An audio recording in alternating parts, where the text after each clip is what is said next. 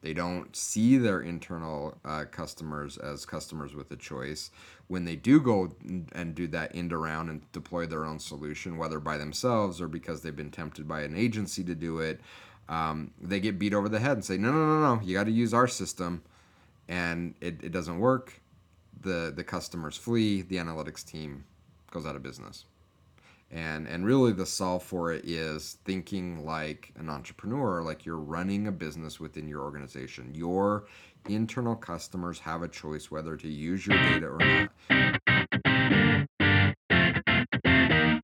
Welcome to 33 Tangents, a weekly podcast featuring a rotating panel of co hosts that all work together in the same company but live in different areas of the world. The discussions cover a wide variety of topics from digital analytics to working remotely to current happenings in business and technology.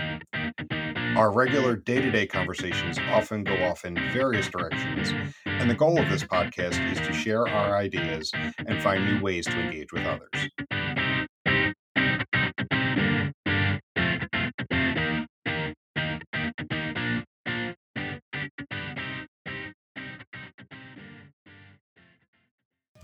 All right, and we're back in the studio again, and dude, I gotta knock the rust off. It's uh, it's been like five weeks since we recorded anything. How's it? Yeah, it has. Like that, that's you know, out on paternity leave. Um, yeah, we, we toward the end there we were we were trying to like record multiple episodes a week just so we would have a catalog of new stuff while I was out, and just we ran out of time. Things came up, so we were able to get some new episodes out while I was out, but I did uh, jump back into the archives a bit to try to find some of our, our good ones to reshare for for any new listeners. Yeah, it's been a minute. And uh, I've got I've got a noisy studio more than normal. So do you, do you remember the the rubber ball from uh, elementary school, like the playground kickball rubber ball? Oh yeah, I could still hear that thing. Yeah. So my my eight year old has discovered the rubber ball, and he's decided that the indoors is the great place for it because he can bounce it off all the walls and stuff, and it gets the dog riled up because the dog wants to chase the ball, and so this ball's bouncing all over. The dog's chasing it. The eight year old's running down the hall, so it's fairly noisy right now. Uh, but hey, listen, it's also the day before Thanksgiving. That's right. Um, so we got a lot of things going with us. So yeah, like I'm back in the saddle again after um, taking a month off. Um, I know it, it's it's unheard of in most places, but yeah, it took a month off for some paternity leave. So again, I'll just say it. You know, I appreciate the the time off and and everything because we our daughter was born. So uh, a happy, healthy baby girl. Um, but I'm sleep deprived. So you're going to get rambly Jim today. You're you're you're you're sleep deprived, but you look good because I think you went to the barber to get a beard lineup. I no, I did it all myself. I was trimming. Shut up. Not kidding. So Dude, for the first, that's like, that's some skill then, because it looks good. well, thank you. I appreciate it. So yeah, yeah. It was. I'd been going with the goatee for a while, and I shaved up for like yeah the the uh, newborn photo shoot that we had done, and then I just with everything going on, I just stopped shaving.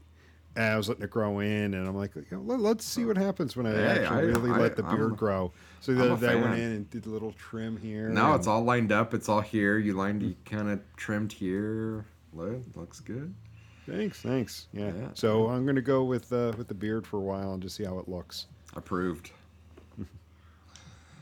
Approved. So what's you, uh, your world? Oh, no, go ahead. Oh, I was gonna say uh, you usually have um, usually have your big turkey bowl. You you still. No, we're not. Family's not doing it this year. No, the, the couple cousins who run it um, just things came up and they weren't able to to get it together this year and um yeah like i you know one, one of my cousins got married last year so he's got that this year the other one's got work so they weren't able to to pull together this year, and to be honest with you, I'm I'm okay with that. Yeah, uh, because I probably wasn't going to go anyway with a oh, baby yeah. who is not even a month old yet. Um, I'll tell you this: um, talking with folks, uh, RSV seems to be raging this year with a lot yeah. of newborns and toddlers. Um, my sister's two children; they're they're twins. They're five months old. They spent the week in the hospital last week with it. And oh, my nephew, no. he was really really bad. Um, and then my cousins son, who's about six months old, had a really bad case of it. I know several other people. So I was like, I'm probably going to avoid large group family settings like that for, for a little while, just until she's a little bit older. Um, because it is, it's just this, this one thing that, like, what seems like a simple cold for a four or five year old Yeah. wrecks, you know, an infant. Yeah, yeah. We've we've had influenza A running through the house, and it's been brutal. Like two to three week lingering on, not not fun. So anyway, probably smart. Yeah, so I, I wasn't gonna go this year, but hopefully next year they'll they'll have that back. But uh, but yeah, just um, just ready for you know Thanksgiving, and, and I'll be honest with you, I kind of planned this week coming back strategically um, to kind of come back, you know, in a week when things are going a little quiet, just to get my feet under me. And it's actually been busier than I thought. There, there's Yeah, we, yeah. we've got a lot going on. There's just a lot going on in the industry, and so, but you know, with the time off and even with the sleep deprivation, I'm ready to to get back at it. Awesome. Well, let's do it. Yeah. So let's just dive right into the episode. I was trying to find a good um, pivot and good segue into it. Um, but one of the things I want to talk about over the next couple weeks is a theme I've labeled, you know, the entrepreneur lifestyle, or you know, as well as building your analytics practice as as a business. So this episode, and again, like I think Rambling Jim is actually going to do great for this episode because there's a central theme running through this, and uh, you know, but there's two kind of ideas that came to this topic. So one we've been beating to death for the last several months. And even while i was out you sent me a couple messages from folks that reached out to you basically about us talking about how analytics teams are realizing in many ways realizing the hard way that it's no longer just good enough to check boxes. You know you need to actually show value. You can't just sit there and just get work done. You can't just say we did work. You actually have to show value for the business highlight the value to the to stakeholders actually sell yourself to the business. Um, and like just analytics being a cost center is no longer acceptable. Like Yeah. and you and i've talked about like analytics practices almost like the, the the the analytics director treating that analytics practice like a business looking at the value that it's driving for the business as you know uh, to offset the cost of running that that organization but then there's the other thread with this is and you've been really really really pointing this out on social media is this hustle and entrepreneur hype that you see on social media platforms like Link, in- Link- uh, LinkedIn and Instagram. You know, it doesn't take much to find a post that's like, "Look how much my, I made in my first year," or a post that's like, "Here are five easy steps to be your own boss." And as you've highlighted, I'm not going to steal your thunder. I'll let you dive into it. But it's dangerous because it oversimplifies what it means to own and run a business. But it also sets a precedent that you can only explore your appetite for being an entrepreneur by quitting your job and starting your own business. You can't maybe find ways to explore it within the company that you work for. In this case, if you're an analytics director, you know, treating your team, your analytics practice as a business within the business. Um, so one, tell me a bit more about like kind of like the the hustle and entrepreneur hype that you've been seeing and why you think it's dangerous, but then also pivoting that into what does it mean to run an analytics practice like a business? Yeah, and I love the topic. Um, and yes, if you follow me on social media, especially LinkedIn, I've been pretty vocal about calling this out um, because I think it's it's dangerous and it's often self-serving. You know, a lot of these posts that that you referenced, Jim, are um, really trying to sell you something like coaching services or buy my ebook on how to start up a you know drop shipping business. They're trying to sell you something. Um, but but they are talking to this desire for people that want to kind of run their own thing. But not everyone wants to build their own business and that's perfectly okay.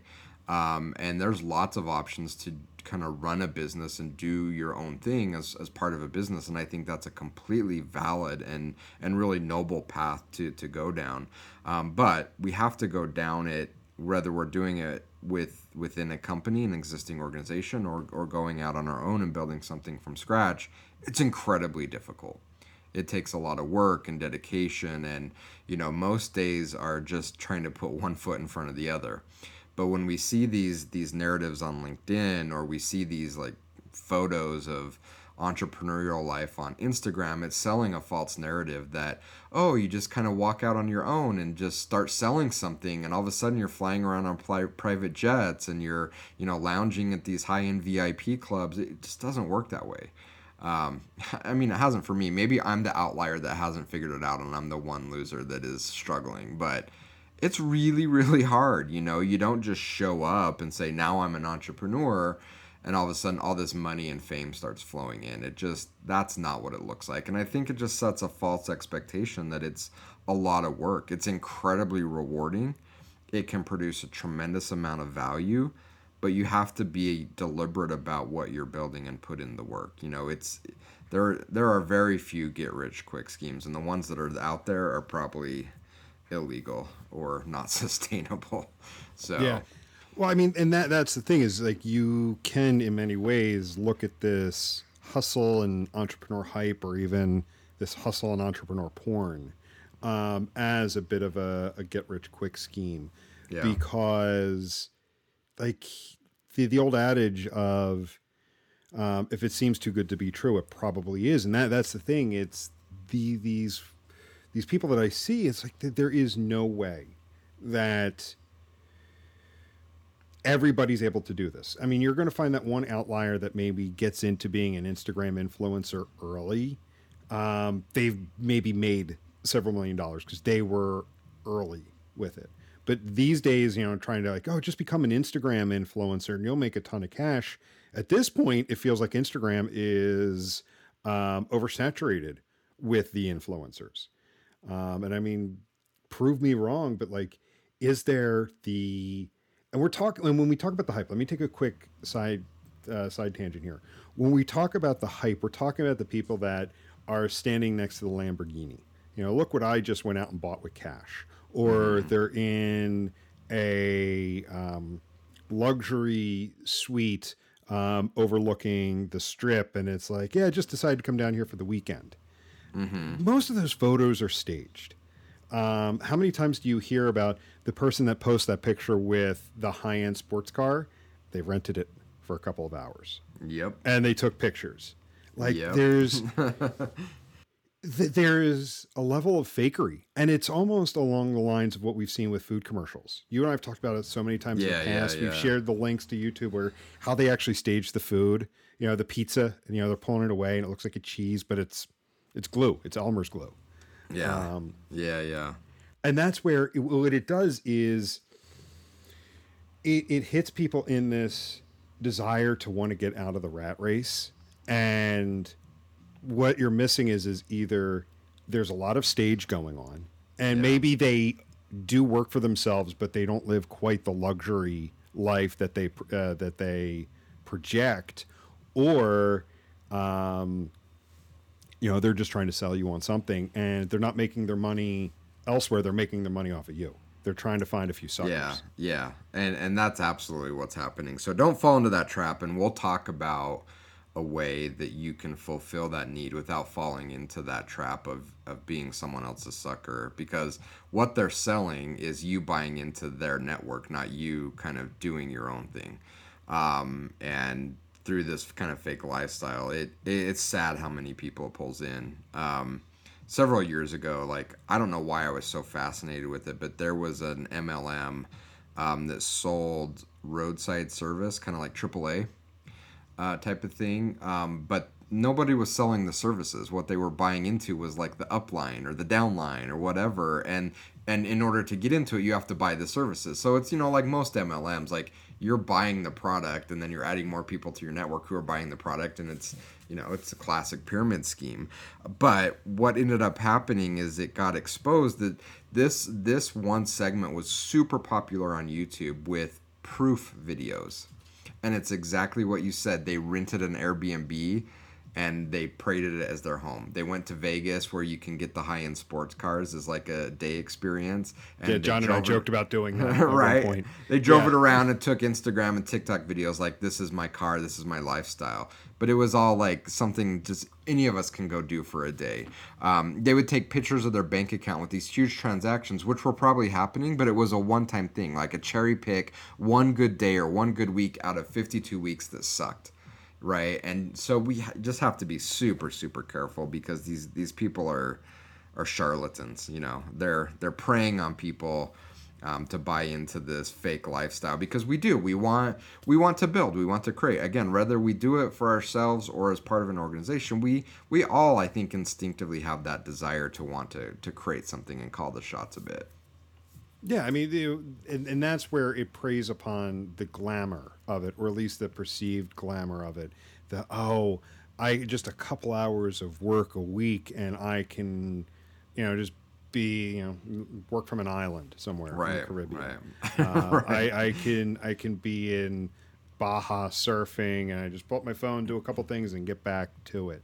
Uh, but re- real quick, did, did you ever see the um, the LuLaRoe documentary on Amazon? No. Speaking of MLMs, oh, you got to go. Really? You got to go watch it. Okay. Um, we I, we watched it when when it came out, and and at first I was like, all right, we'll sit and watch it. But then I got hooked because they got into. is it a like- is it like a mini series yeah, it's like a five episode okay miniseries okay and um, it gets really into the nitty gritty. And you want to talk about buying into the downline. A couple of the people they interviewed were those people that got in early and were able to make the money because they were selling everybody else. And they fully admitted they knew that by a certain point, no one was going to make the money they made. Yeah. There was no way they could do it.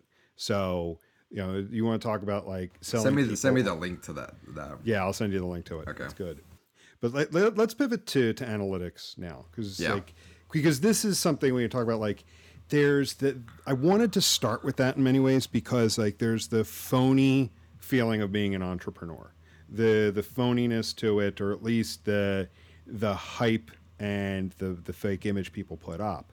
Uh, but then there's like the real desire to want to go out and provide a new service, provide a product, um, that people want to buy. Um, and you know, it, some people like they have that desire, but maybe they're just feeling a little too scared to kind of make the jump. But maybe they can find ways within their own organization and kind of take those steps of feeling what it is like to run a business. So when you talk about running an analytics practice as a business, what are you? What do you mean? Like, what are some of the key aspects to doing that?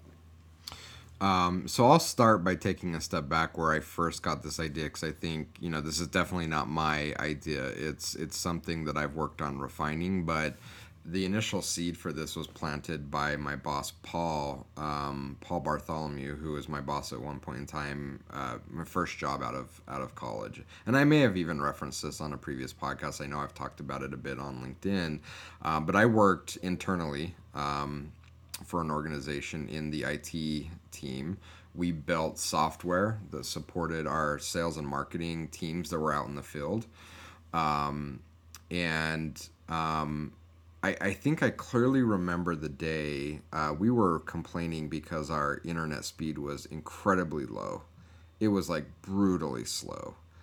And I, I can't remember one of the one of the team members went to Paul and was just like, dude, like we cannot work like this. And he's like, Yeah, I had the network throttled down.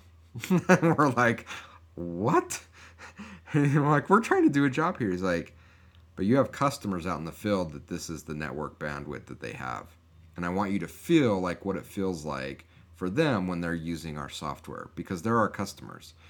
And if we think that they're just going to use our software because they have no other choice because we're an internal team, we're all going to fail. We have to think of our internal customers as customers that have a choice. And, you know, this is just one little thing I want you to feel right now so you can better get a sense of who our customers are, empathize with their office setups that aren't quite, you know, where our office setup is because they do have a choice. And and that that moment really really stuck with me um, and, and he kind of further went on to talk about the importance of running an IT team like a business that our customers have a choice because so many IT organizations are run the exact opposite. You know, we're not a business, we're an internal organization. You have no choice but to do what we say. Like have you ever interacted with an IT team to get credentials for like single sign on or VPN access? It is brutal, right? It's up like there with the DMV. if we if people had any other choice, we would not deal with them. But they don't have to think about the experience because we they have to use our services. They have no other choice. And and Paul Just said like the DMV. yeah, and Paul said I don't buy into that. And and it, in fact it's true for so many organizations is we they do have a choice. And I and we've seen this in analytics. We've seen that analytics teams operate like internal IT teams that you have no other choice but to use our services because we're internal. And you know what happens?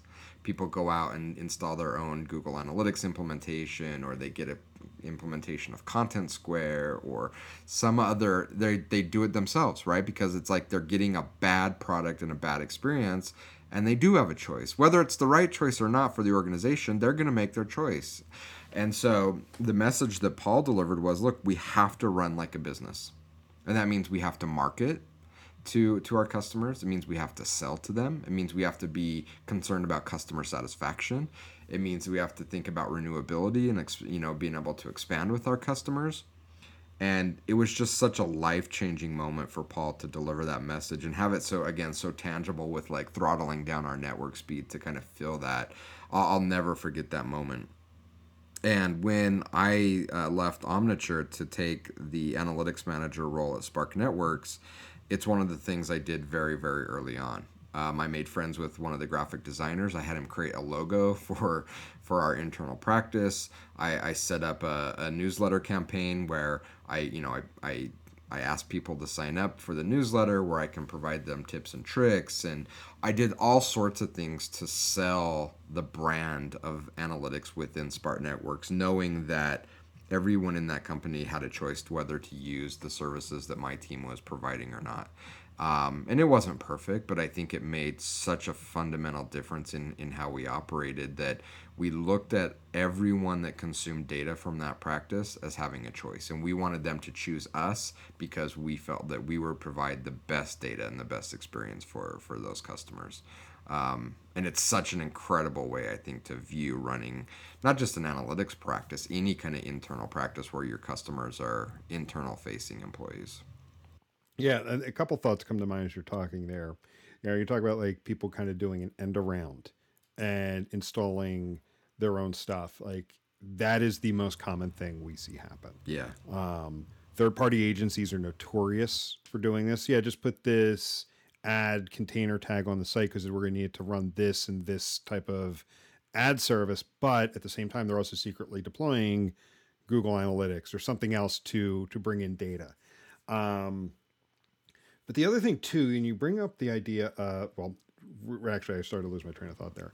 I mean, rambling, it's dangerous. Rambling, in, Jim. Yeah, but it's that that's dangerous in a couple different ways because one, now you have multiple sets of data that multiple people own. They're never going to line up. So then it's yeah. the which one's right, which one's wrong, and you're then going to spend cycles fighting why your data's right while theirs is wrong, and what should be used for this and what should be used for that instead of actually providing um, insights. But then the other thing, which is the more obvious piece, is the then you know you actually just get replaced. People come along and say, well, they're difficult to work with, or we don't like being able to get what we need from them. We have our own thing. We don't need them anymore. We mm-hmm. can replace them. You know what? The things that they do bring over to our team. Our team will now own this going forward. But yeah, then, it, uh, go ahead. Finish yeah, no, no, no. Fin- okay, so um, yeah, and and that's right, and and so you start to have bifurcation of the teams. You have breakdown of trust in the data. Um, and oftentimes, analytics teams make this work by trying to solve the problem with a club.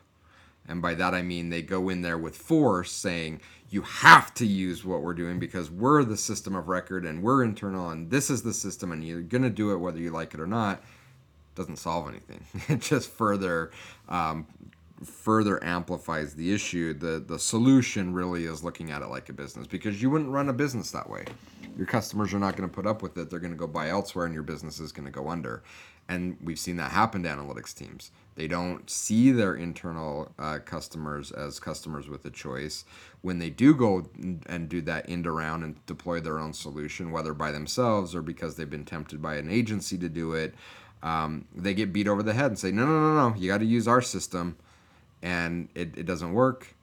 The, the customers flee, the analytics team goes out of business and and really the solve for it is thinking like an entrepreneur like you're running a business within your organization. Your internal customers have a choice whether to use your data or not whether to use your insights or not whether to use your analysis and recommendations or not. And if you're not treating treating them like customers that have a choice you're going to as you pointed out jim spend so much of your time fighting that battle of distrust in your data because they're running other systems. Now we have multiple systems, and now all of a sudden, you know what happens a lot of times? These these end around systems become become so big and unmanageable. What happens? They get dumped on the analytics team and say, "Okay, here's another system for you to run and manage now." And it's like, what is happening here? Yeah. Um, and so the other thing I want to dig into is there you keep using the word choice, you know, making the your internal clients want to choose you what's one of the things that happens when you choose to buy a product, when you choose to use a service? Not being forced upon. It's you know again you know using your analogy like the club comes out you have to use it or this is the only thing we have in the organization.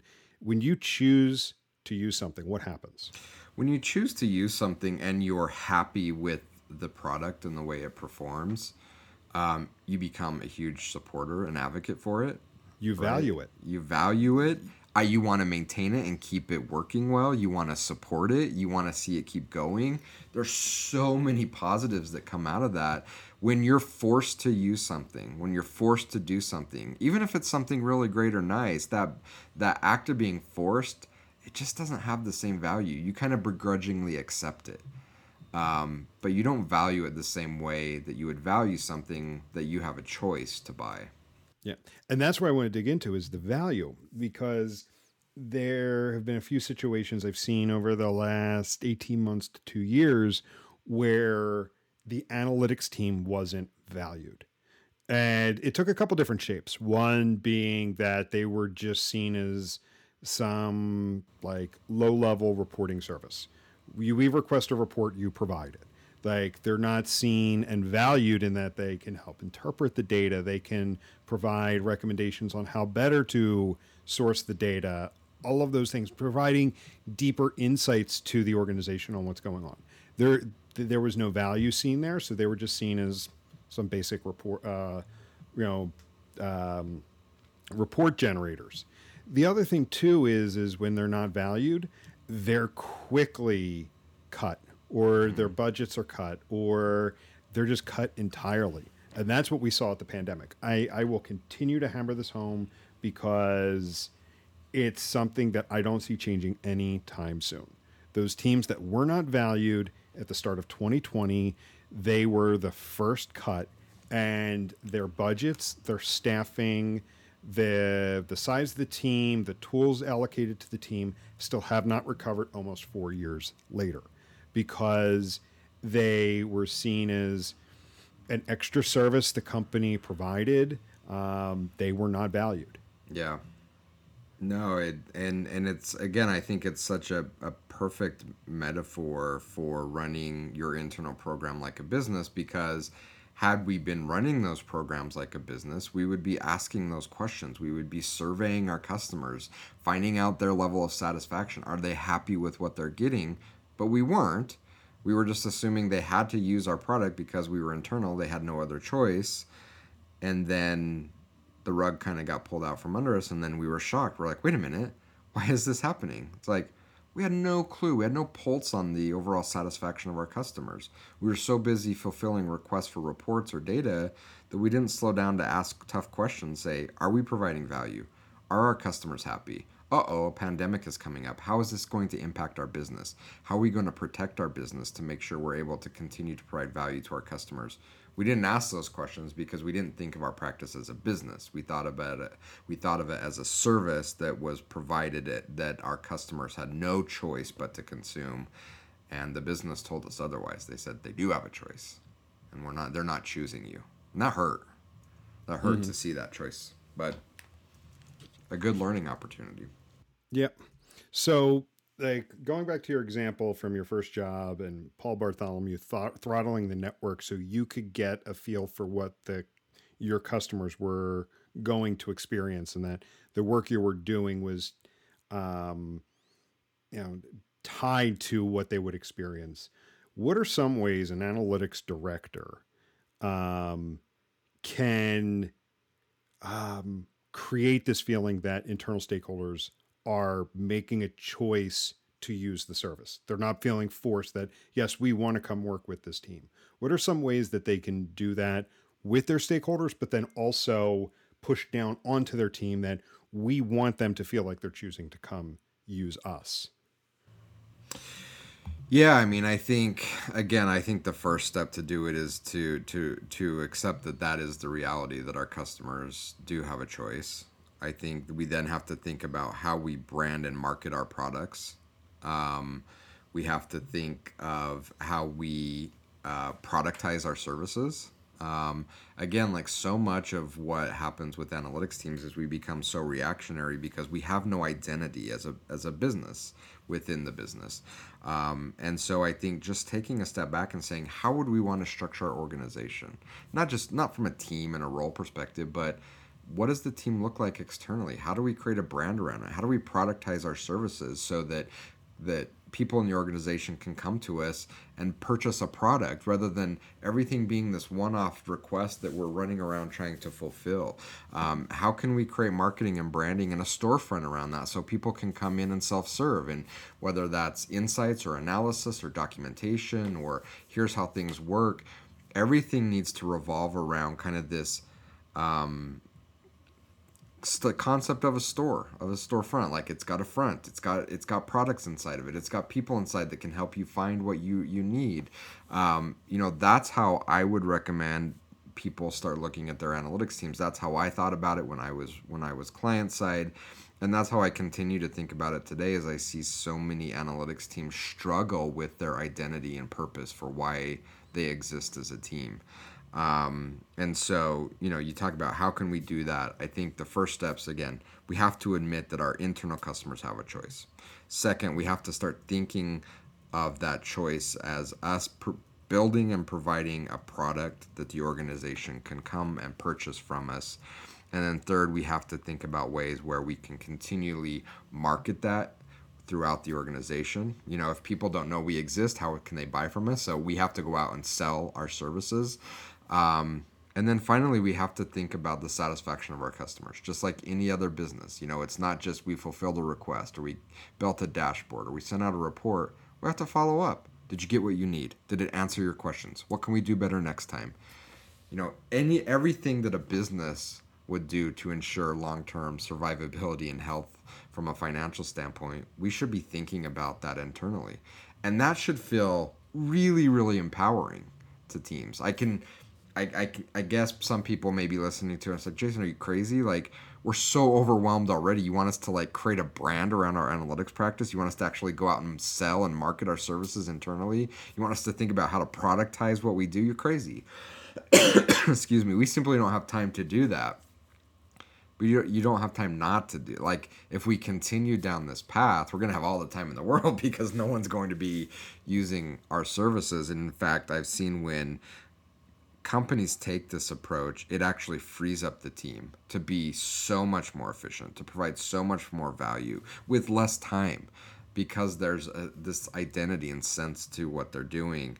Um, I, I just don't see any other way of doing it and being as successful as teams could be with without thinking of it as a business which uh, with customers internally that have a choice. So here's a weird thought and you're talking about their being overwhelmed and not being able to do any of this. Change my mind here. Having a large backlog of work is not always a healthy thing. No, no. And, and oftentimes that large backlog of work again is due to a lack of productization productization of what we offer. It's a lack of having an identity. It's uh, you know the analytics teams being order takers and overwhelmed because That's one of the ones I was going to get you to. know yeah. yeah, I mean You're look, not you're not valued as someone that could provide no you're uh, you know high level insights. You're just seen as order takers and short order cooks. That's right. And that's unfortunate because analytics teams are so much more than that. And I've seen it firsthand. I've seen when critical people from those analytics teams leave organizations, the entire structure for, you know crumbles and falls apart. You know they they are and should be so much more than order takers, but when we don't see ourselves as as a business fulfilling a purpose, we're just taking orders from the business and not even thinking about it. It's okay, and we end up with this huge backlog. Um, it has to be done. The, the the quality of the product we produce is less than optimal. Um, we're not valued, and and again, like I don't want to keep harping on this, but it's it's a very real fact. We that when the pandemic hit, when financial crisis hits, we're not seen as valuable, and and you know that's not a good long-term survivability plan for analytics professionals. If they want a long career with you know any organization we have to be seen as critical valuable and we are. And i think the path to getting there is to start thinking like a business owner start thinking like an entrepreneur within your organization it's it's game changing Yeah, and and the reason why I don't want to stop hyping, or you know, start talking about and repeating what happened in 2020 is that we're four years away. We're we're four years past that, and there are several teams I engage with that are never going back to the size that they were before. yeah They're going to be lucky to replace one or two people out of six that are no longer there um, and it's because they are not valued. The organization, again, like I'm actually taking to heart. You actually gave me a couple ideas that I want to take to a couple clients about this whole idea of making the internal stakeholders feel like they are choosing to work with you, not the oh god, we got to work with them again, or even the, if it's not a, a a sigh of like oh god, we got to work with them again. It's well, we have to loop them in, like we have to bring them in. It's no, we want them here, we need them here. That's what you change it to. Uh, yeah, it, it is. It's a. I, I don't want to use the term lightly, but it literally changes the entire game. Uh, it, it it really does. Um, and it's so beneficial for everyone: the organization, the analytics team, individuals within the team, within the team. Um, it just completely changes how things operate in such a positive, positive way. Um, I, I had a thought. I think I, I lost it. Um, but our goal, well, okay, let me, it came back. So, our, you know, our goal, as you men- mentioned, like to have a choice, our goal should be to delight our customers. And again, coming at it from this IT perspective where they have no other choice, it's like, really, we want the DMV experience? No.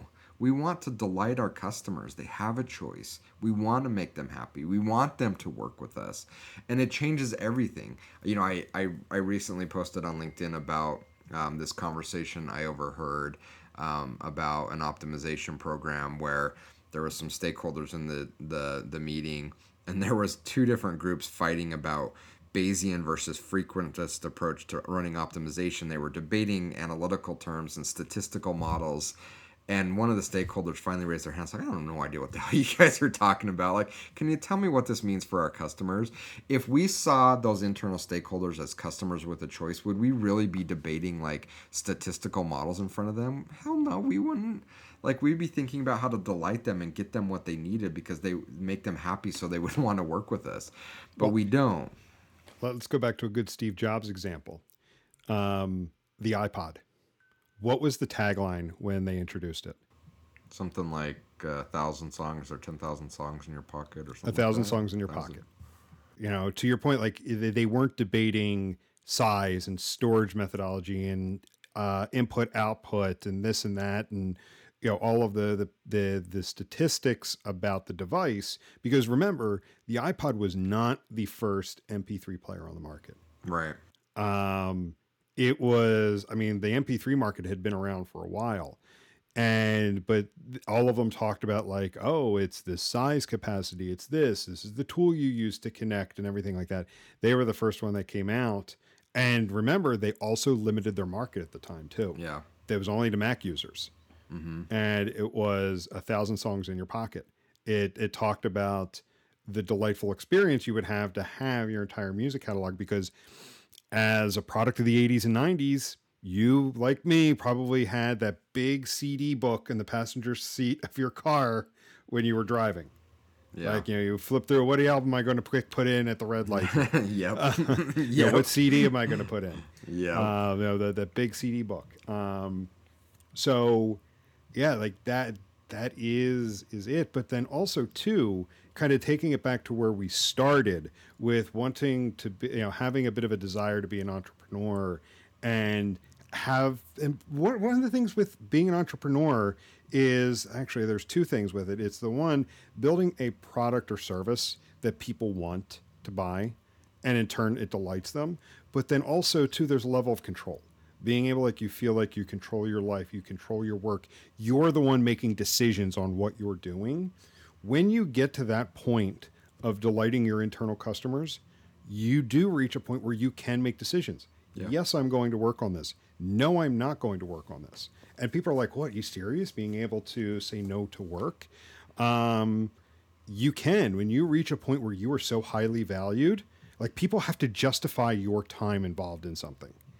They they they just don't get free access to your time. So that is how you can kind of spread your wings a bit as an entrepreneur. When you reach that point where you're highly valued and highly desired internally you do have a level of control of yes i will work on this because of this or no i cannot work on this because it doesn't it doesn't provide value to our clients it doesn't provide value to the organization it is a waste of my time.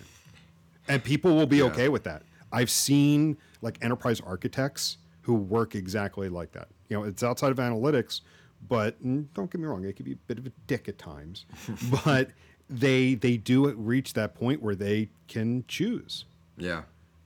No, I I mean beautifully put, and I think that it all starts with this mind mindset shift to running a business. Um, and one of the most important things with running a business is having an identity, a reason for existing. You know, why are people happy we exist? Um, and and so many analytics organizations don't think about that again because they're the default choice. It's we exist because the company needs data. No, like that takes away all that power you just talked about if we if we figure out what our identity is why we exist why our internal customers are happy we exist then it puts us in a massive position of power and again not to be jerks about it but to create something incredibly meaningful and to create incredibly positive experiences for customers which is the opposite of what we see so often. I mean, I think we have it tagged on our website that, you know, people are frustrated with their analytics experiences. They are. And and a big reason of it is that we're we we operate as the default choice. If we flip that on its head and said, we're going to operate as a business with a reason for existing to delight our internal customers that have a choice to use us or not, that frustration level goes down. It's not going to be easy. Again, running a business is incredibly difficult. None of this is easy to do. I, I'm not pretending this is just a flip of the switch of, okay, we're going to run like a business now. This is incredibly difficult to pull off. But I don't see any other way of doing it. Again, to get the to true value out of what these analytics teams are able to provide, operating like a business within these organizations is the path. So I think let, let's end there.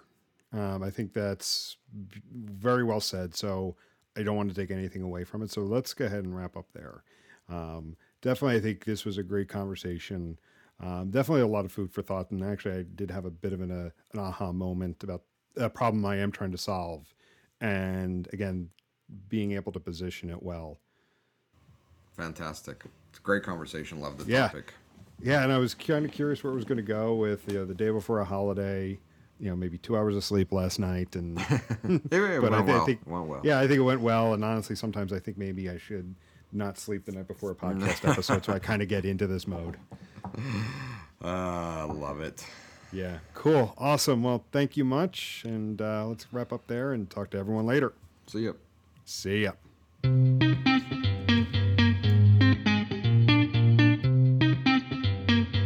Thank you for listening to this week's episode of 33 Tangents. If you enjoyed what you heard, please rate and review the show on your favorite podcast aggregator so others can find us. If you would like to reach us, you can do so by emailing podcast at 33sticks.com or on the web at 33tangents.33sticks.com. 33 Tangents is a production of 33 Sticks, an analytics boutique.